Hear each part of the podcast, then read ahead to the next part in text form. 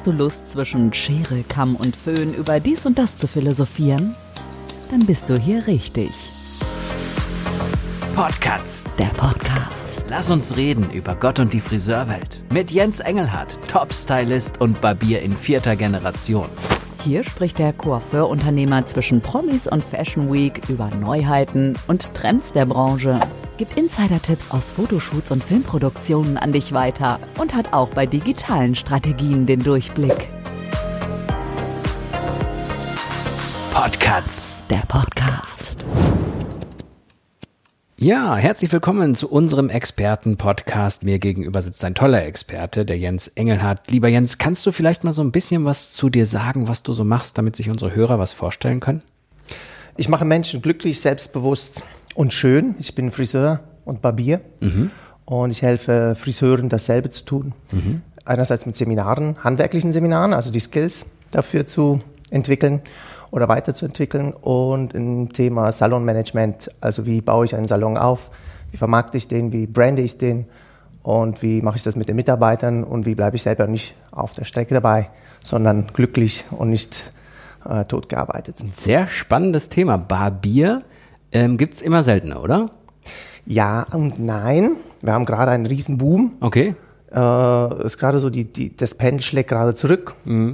Wir hatten gerade in Deutschland und in der Schweiz ein Barbierrückgang, weil, weil die Ausbildung des Herrenfriseurs, mhm. was der schlussendlich ist, die gibt es quasi nicht mehr, beziehungsweise sie wurde zusammengelegt mit dem Damenfriseur. Und ich mhm. erlebe das einfach bei uns in der Schweiz ganz, ganz stark. Ich glaube aber auch in Deutschland war das das große Thema. Der Herrenfriseur, der starb so ein bisschen aus. Mhm. Äh, man hat sich zu Hause rasiert, das mhm. war eigentlich normal, das gab es kaum mehr. Und erst jetzt erleben wir so ein bisschen eine Renaissance, weil die südlichen Länder halt äh, hierher gezogen sind, mhm. einfach gesagt. Wir haben ich glaube, die Türkei viele, ist auch. Absolut, äh, Türkei, mhm. bei uns die Italiener äh, und, und, und die mhm. Jugoslawen und so weiter, die haben das die haben das halt so gekannt und haben halt auch gemerkt, die, die Unisex-Salons, wie wir sie bei uns jetzt haben, mhm. sind eigentlich immer mehr zu Damensalons mit Herrenstuhl mhm. irgendwo. Also das ist wie bei der Boutique, da hast du so eine, eine Herrenecke, da kannst du dich austoben. Okay. Vier Bügel. Na, dann, dann stehst du da und denkst, okay, super, da hast die Auswahl, danke. Ja. Und dann, dann, dann hast du halt einfach dieses Bedürfnis wieder, Mann sein zu dürfen, in Anführungsschlusszeichen, und ja. gehst dann halt wieder hin und suchst dir zum Beispiel ein Barbier, ein Barbershop, wo, wo du eben äh, so ein bisschen auf dich zugeschnitten, im wahrsten Sinne des Wortes, äh, Friseur erleben kannst. In Deutschland ist es so ein bisschen Niedriglohnsegment, ne, was ja sich so ein bisschen ausschließt, einen qualitativen äh, äh, Laden im Grunde überhaupt anzubieten. Ist das ein Problem? Ich weiß nicht, wie sieht's in der Schweiz aus? Wie meinst du das? Aus also im Grunde genommen, die Angestellten werden alle nicht besonders, haben alle nicht besonders hohe Löhne und mhm. dementsprechend ist, läuft natürlich auch alles okay, wenn wir in die Angestellten nicht investieren, investieren wir nicht in den Laden und dann haben wir keinen hochqualitativen Laden, sondern haben einfach nur irgendeinen Laden. Davon gibt's ganz viele. Ja, das, das ist so. Ist das in der Schweiz auch so? Es ist ein bisschen besser. Mhm. Wir haben in der Schweiz äh, ein ganz anderes Lohnniveau wie in Deutschland. Mhm. Das macht es schon ein Stück weit besser. Es ist aber trotzdem immer noch in die Richtung. Das mhm. ist absolut richtig. Äh, der Friseur ist ein Kunsthandwerk.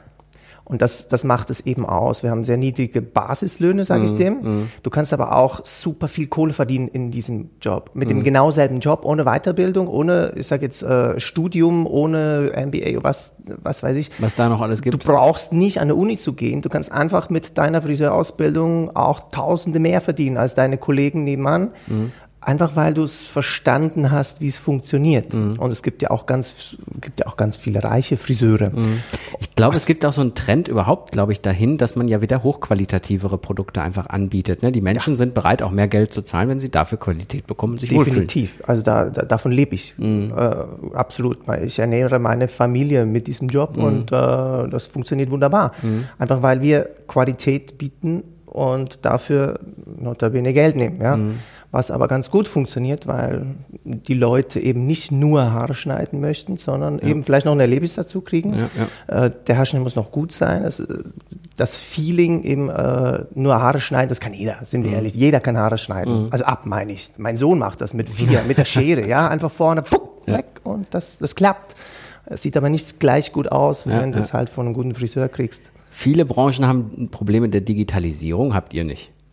Oder? Ja, jein, jein. Also ich, da, ich dachte lange, das, das ist schwierig, das digitale Thema bei uns reinzubringen, abgesehen von, von Werbung mit, Naja, mit äh, ich sag jetzt, äh, Aber so eben- Webseite natürlich und, und Google AdWords. Wenn es nicht gerade einen 3D-Drucker gibt, der umgekehrt meine Haare noch schneidet. nicht, ja, noch vielleicht nicht. wird es irgendwann geben, glaube ich, auch. weiß es nicht. Ja. Ich glaube schon. Also wenn du Operationen durchführen kannst mit Computer, mit Ja, Robotern, hast ne? recht eigentlich, ja. Äh, was 80 Prozent der Prostata-Operationen werden in der Schweiz mit Computern beziehungsweise mit, mit Robotern durchgeführt. Und wenn du einen Roboter an deine Prostata lässt, dann lässt er auch jemand an deine Haare, wenn das ein bisschen Zeit. Ja, das, Also, das stimmt. aber aber äh, es ist noch weit weg.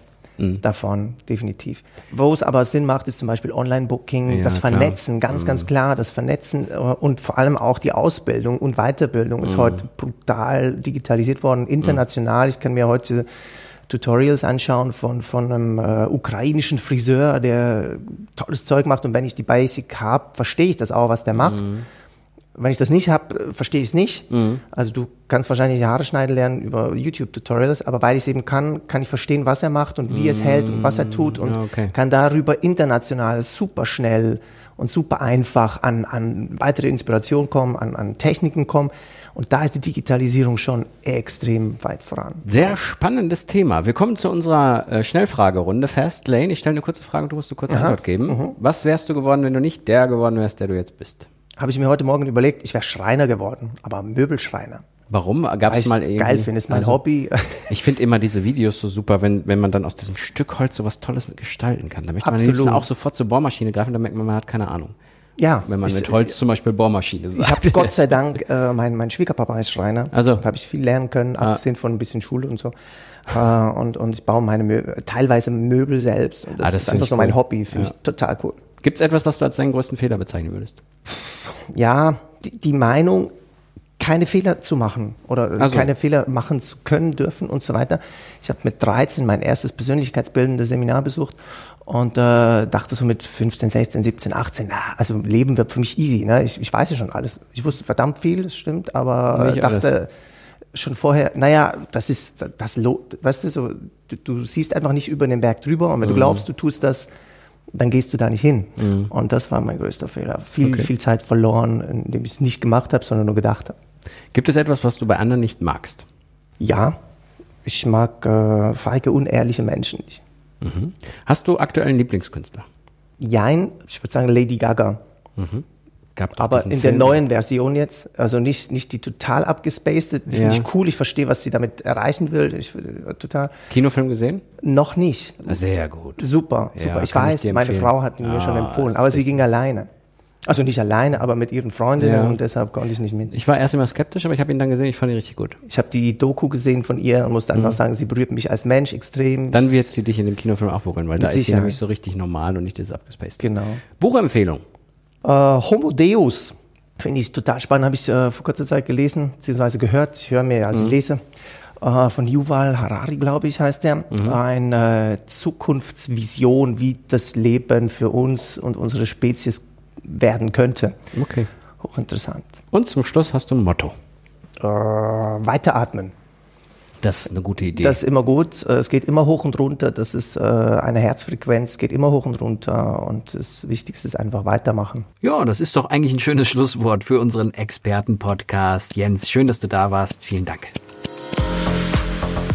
Das war's für diese Folge von Podcasts, der Podcast mit Jens Engelhardt. Er ist quasi im Friseursalon aufgewachsen und war neben seiner Ausbildung zum Coiffeur auf dem College of Art in Design. Heute ist er erfolgreicher Unternehmer und Top-Stylist. Für Fotoshootings, Filmproduktion auf der New Yorker Fashion Week. Abonniere die Staffel mit einem Klick und du verpasst keine Folge mehr. Podcasts. Der Podcast.